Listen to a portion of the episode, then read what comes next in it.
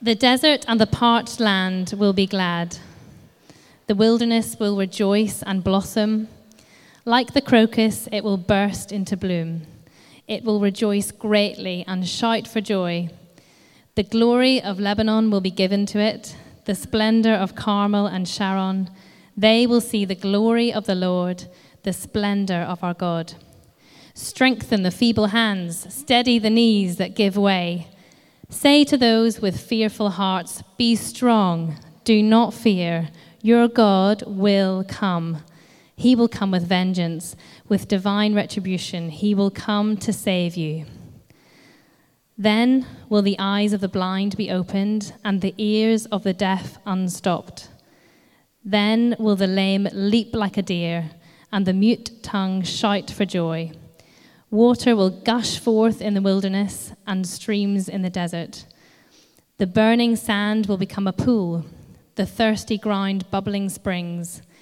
In the haunts where jackals once lay, grass and reeds and papyrus will grow. And a highway will be there. It will be called the Way of Holiness.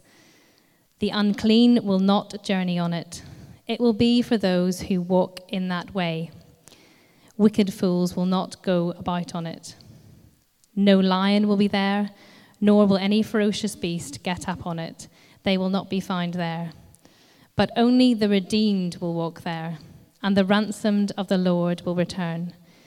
They will enter Zion with singing, everlasting joy will crown their heads. Gladness and joy will overtake them, and sorrow and sighing will flee away. Thank you. Thank you very much. That's a fantastic prophetic uh, poem from Isaiah. Uh, much of Isaiah's works kind of um, fall into that category. But it, just as a standalone kind of bit of poetry, it's absolutely beautiful. I hope you enjoyed it. That's what it's primarily for, I suppose, to actually to hear it and enjoy it. And then what we find is it's full of so much more meaning, uh, depth, and breadth than just some nice words on a page. I wonder if um, anyone's got one of these yet. This is available for you today. This is our Helping Bristol Believe City Church Vision booklet. It should be available at the back after the meeting. Um, on the front, it says Helping Bristol Believe, and inside, it breaks down uh, the vision that God's given us as a church throughout Bristol uh, to reach um, and to restore and to resource what God is doing amongst us and beyond us, uh, both now and into the future. And this is first time we've really written this down. So you can grab your copy today and find out a bit more about the details of those things if that interests you. On the front, though, it says helping Bristol believe. And that really should beg a question, which is what? helping Bristol believe what? What are you believing? What is it that you believe in? And that's a very important question to ask. In fact, the question of, of course, for us as, as Christians, the question of what is God like? What is this God that you believe in? What is he like? That's one of the most fundamental, uh, fundamental questions that you could ask yourself. Um, other than something like, Who am I? Um, uh, and can I know God? These are huge questions for us. And actually, this passage that we've read uh, goes some way to help us understand something of what is God like. What is this God like that you want, that we want to help Bristol believe in? Is he, because, because we all have different ideas. I suppose we would come to the table with our own thoughts, maybe, about who God is and what he's like. And in fact, if we asked any one of us, or maybe we just did a poll on the street, what's God like? We'd get all kinds of different answers. For some, they would simply say, well, he doesn't exist. And maybe for them, and for some I've heard speak about this, they'd say, the, the God that I see, the, the God that you, of the Bible, at least from what I understand, he seems like a cruel dictator, and therefore I just dismiss any thoughts of who God is. It just doesn't exist. They would just say, that's just not something I want to think about. That's just not something that I believe in. But others would have different answers.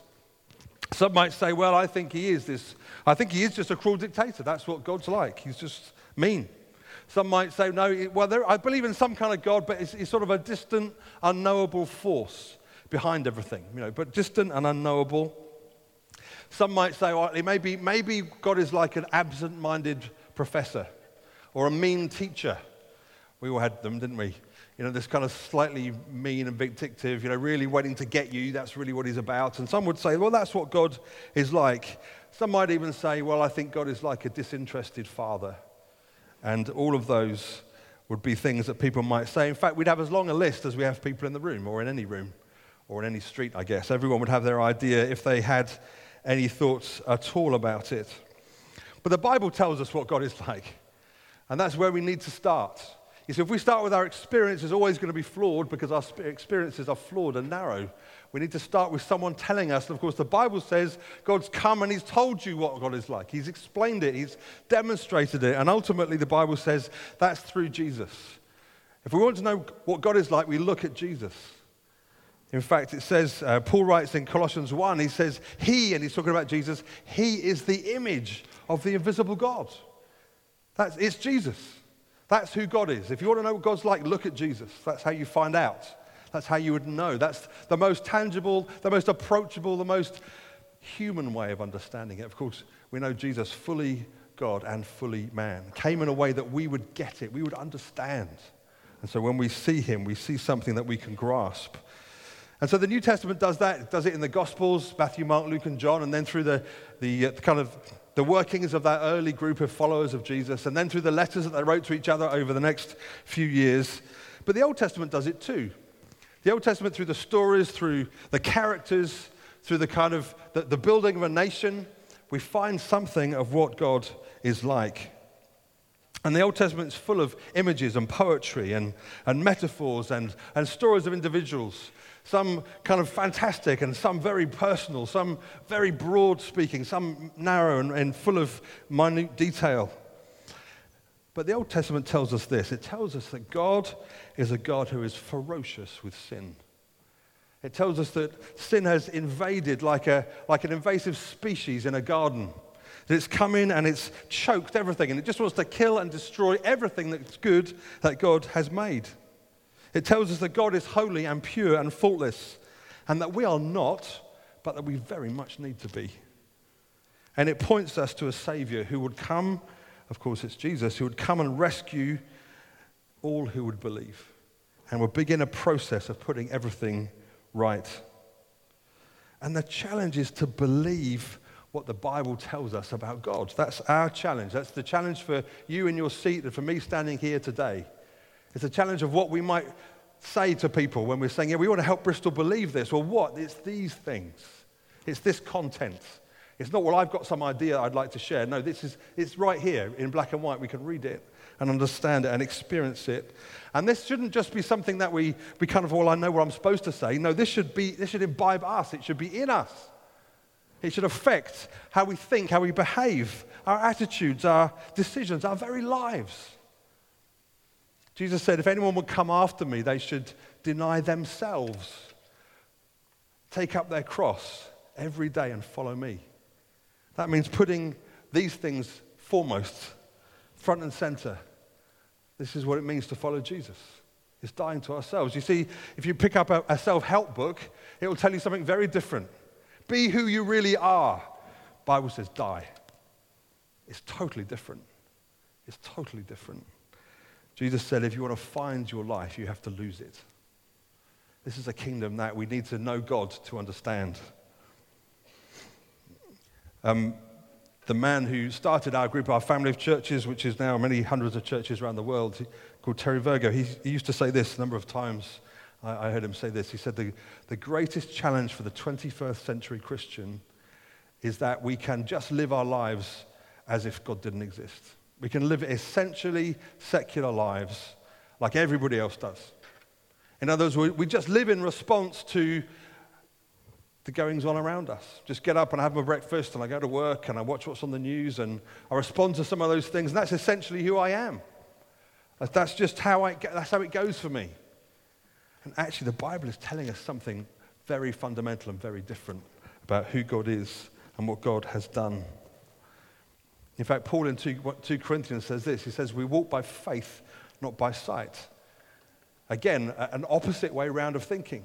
He says, what he's saying is, we walk by what we know is true, not by what we think is true, what we believe is true from all those world around us, but what we live by what we know is true about God. That's your firm foundation. Who is Jesus? What's he done and what is he doing? And here in Isaiah, what we find is a beautiful poem, something that helps us understand something of the nature and character of God. And it's written to a nation who are going to be facing incredible hardship and difficulty. They've grown complacent in their relationship with God themselves, and it's going to cause them great difficulty in, in, the future. And this is written to them. It's kind of looking forward to a time when they'll be in exile, and it's reminding them, even as it's looking forward, there's hope. There's hope to be found in this great God. And Isaiah gives us a series of contrasting pictures, metaphors really, and, he, and it's easy to put ourselves in the picture. So he talks about a desert and then rejoicing. He talks about weakness turned into strength and encouragement. He talks about the blind seeing and the lame leaping. He talks about burning sand becoming a place of pools and peace. And he puts these in our heads because he wants us to say, This is, Maybe your experiences are like some of this, but this is God. This is how God works. This is how He interacts. This is what happens when God comes, when He bursts in on the scene. Firstly, then, He says a desert. It's like the first line is the, the desert and the parched land. I don't know what you think of, whether you've ever been to a desert. I expect some of you have. Maybe um, we, we, used to live in South Africa and we drove through the Karoo, and it was hour after hour after hour after hour of just nothing. You just hope you don't break down because there really isn't anything for just hours. And occasionally a small town, and it's not just sand, but it's not much can really grow there. But then there's other deserts like the Sahara, the great sand kind of dunes of the Sahara, and we can just imagine it. And, and when we think about it, we think of this kind of widescreen HD extravaganza, don't we? That's what we think. Well, I do, usually. Now, that's not what the hearers of this, that's not what came to mind for them. It wasn't, oh, wow, magnificent. Wow, what a beautiful experience. Wouldn't it be lovely to go on holiday there? That's not what they thought. These were subsistence farmers. Parched land was a tragedy, it was desperate because they lived on what they could grow. Earlier this year, uh, Woody and I, Woody's one of our other elders, we went to Mozambique and we visited, it was a great honor to visit some subsistence farmers. And just so that you know um, th- how hard it is to, it, this is a fertile place, by the way, Mozambique. It's very fertile, there's lots of water, um, you know, lots of things grow. In fact, they, the mangoes grow everywhere. And someone suggested kind of farming mangoes, and everyone was like, you, you don't have to farm mangoes, there's just trees everywhere with mangoes on. They're wanting to make mango chutney, actually, which sounds quite nice. Um, but this is a fertile and well watered land. And so we visited people who are making a living from the soil. And just the amount of work it takes, even when it's fertile and well watered, the preparing of the ground is backbreaking. Honestly, it's backbreaking. Access to water is a daily concern, even when there's a river nearby. How are you going to get it from the river into the field? That's, for these people, that's what it was like. How is this going to happen? Keeping young plants free from insects and animal attacks, that's again, it's a daily concern. You turn up the next morning and half of it's gone because something got in in the night and did it. The possibility of disease decimating the crop. They were looking under the leaves of the tomato plants, checking for disease all the time. And simply the distances to the plot of land was just staggering. Woody and I, we, we walked for an hour or more just to get to where they could farm. And this is what they did this every day, and this was in 35 degree heat. So when you hear the parched land, you need to hear it with those ears. This is a desperate tragedy. It's, it's the end. Can't, we're not going to be able to grow anything. The family's going to starve. This is what it means when the farming goes wrong. Is what happens to these people. And so that's, that's, that, that's what this is summing up inside the hero. And then suddenly you find the desert and the parched land will be glad think, how is this going to happen? How could this be? How can it turn around so fast?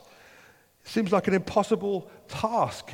And yet there is a contrast that God is wanting us to understand, to grasp something. This is what happens when God comes. And then the contrast is really ladled on thick because what we find is Isaiah uses three place names. He says, if, that's, if that was the fear in your hearts of a fruitless land, now this is what I want you to think of when God comes. And he first he uses is Lebanon. Now, Lebanon was synonymous with the growing of cedar trees in the Old Testament. Cedar trees is what they used a lot of to build the temple. and other kind of large buildings. If you want to do something dramatic, you went to Lebanon and you, and you got trees. And of course, for a tree to grow, it requires a long period of, of kind of fertility. It's got to, it takes a long time to grow. And so Lebanon would speak something of majesty of these, of these incredible forests, something of, uh, uh, of the longevity of a fruitful land. Then Mount Carmel, what we find, Mount Carmel was always synonymous with incredible beauty. In fact, Solomon referred to his wife as Mount Carmel. Guys, that's probably not the way to go, actually, but that's what he, that's, he said his wife was like Mount Carmel in Song of Songs in chapter 7. And actually, even today, Mount Carmel is a UNESCO Biosphere Reserve, and it's, a, it's an international World Heritage Site and a place of great natural beauty. You can see much of Israel from Mount Carmel.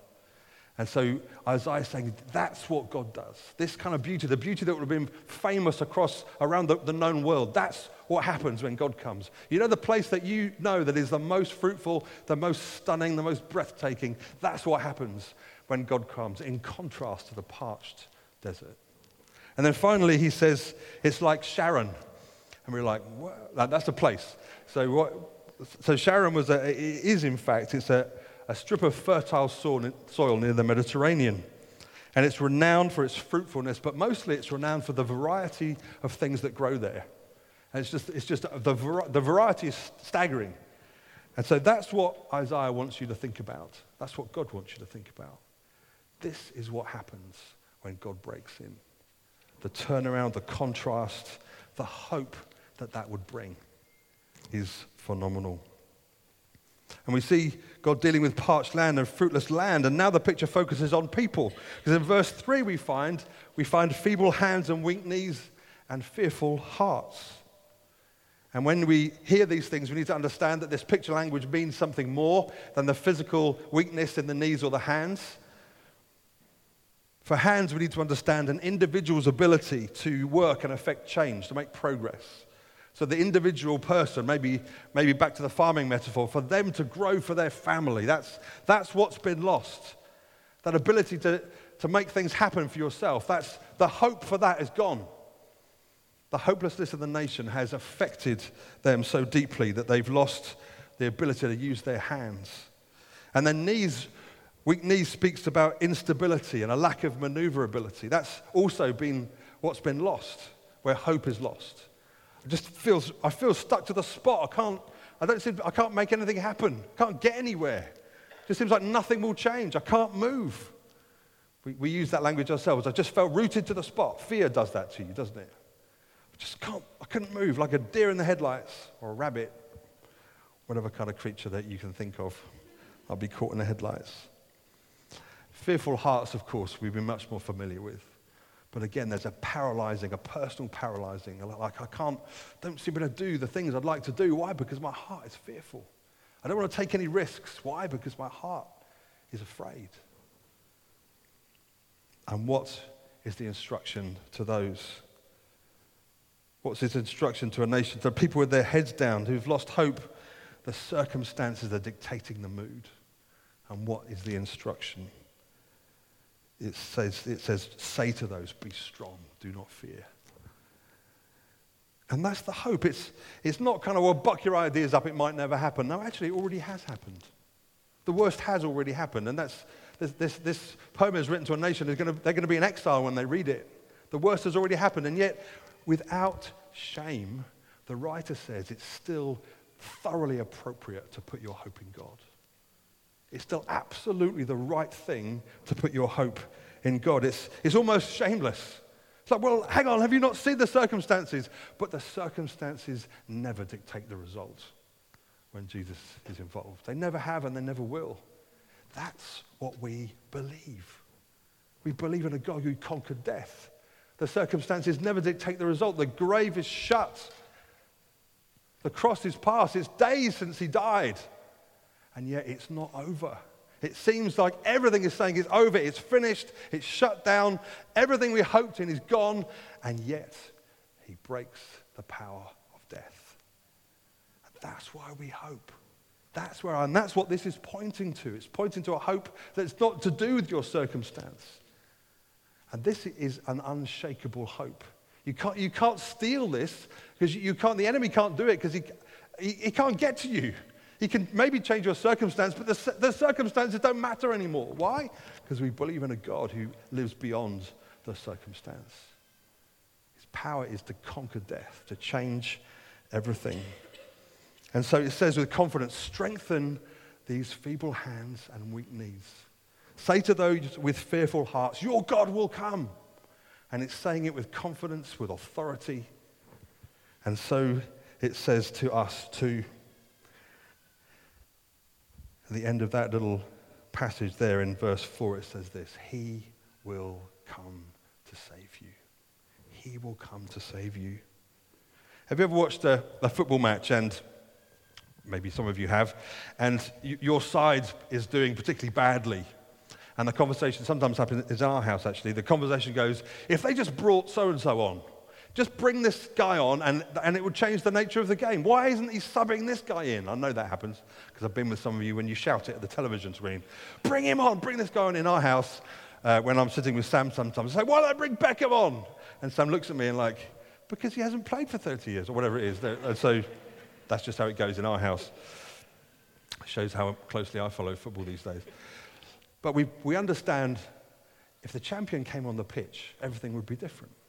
If only, if only he came and, and played as, as part of this game, it would all change. Well, that's what Isaiah is telling us. He will come. He's come. He's on the pitch. He's with you. Everything is different. Of course, it does sometimes work in football. Sometimes that does work, doesn't it? It brings someone on. Oh, it's like a different game. Second half, subs come on. My goodness, they're like a different team. That's what it's like to know Jesus. That's what it's like to follow him. That's what it's like to believe in this God, in this God who comes and rescues.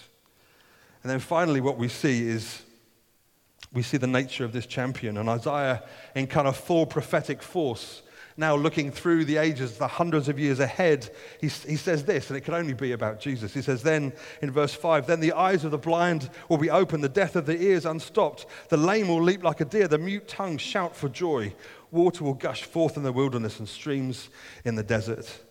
Now there's blind eyes opening, there's lame people leaping. This isn't just raining in the desert now, the water's coming up from underneath. This, is, this transformation is just is going way beyond the natural expectation of maybe it would rain one day. Now it's bursting up from the ground. God has come.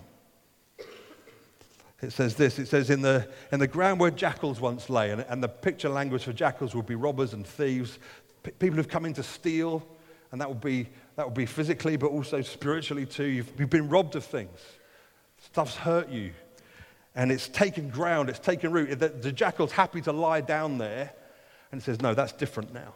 Now we find rushes and reeds. Again, that will be, you can build houses and make roofs. Community life is now possible. These images and emotive metaphors, this prophetic poem sets before us part of the answers to the question what is God like? What is He like? And that's what we're to help Bristol believe. Believe in a God of hope, a God of help, a God of rescue, a God who will come. It's not that, well, we can put some nice schemes on and that will help you. No, God will come. He will rescue you. He's a God who saves. That's the gospel. That's the good news of Jesus. Not we could do better, and maybe if we did it together, it would help. Those things might be true, but the gospel of Jesus is He has come for you. To believe in Him. It's easy to find ourselves on the wrong side of these metaphors, though, isn't it? We hear the desert and the parched land, and we think, yeah, that's where I am. Forget the rejoicing. I'm over there. We hear about the, the feeble hands and weak knees. Yeah, that's me. That, I, I identify with the weak knees and the feeble hands. That's where I stand. We live our lives in a desert. We feel profoundly weak. We're aware of our, aware of our, of our, of our vulnerability. But God still invites us to hope in Him. And in a moment, I think we're going to take communion. And as we do that, in fact, let's stand even now.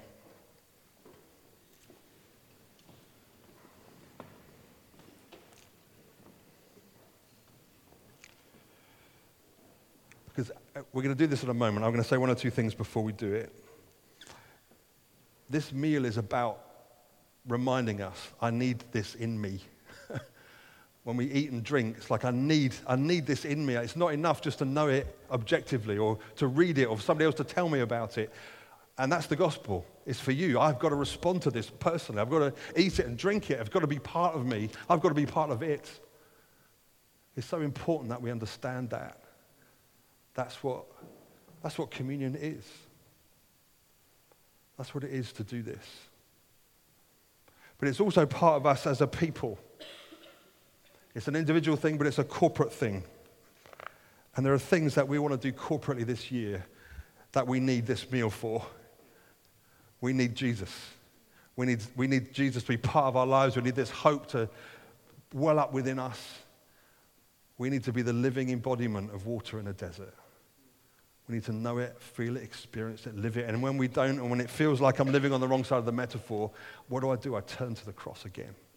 I remember He has rescued me. Death is conquered. The grave is not the end of the story.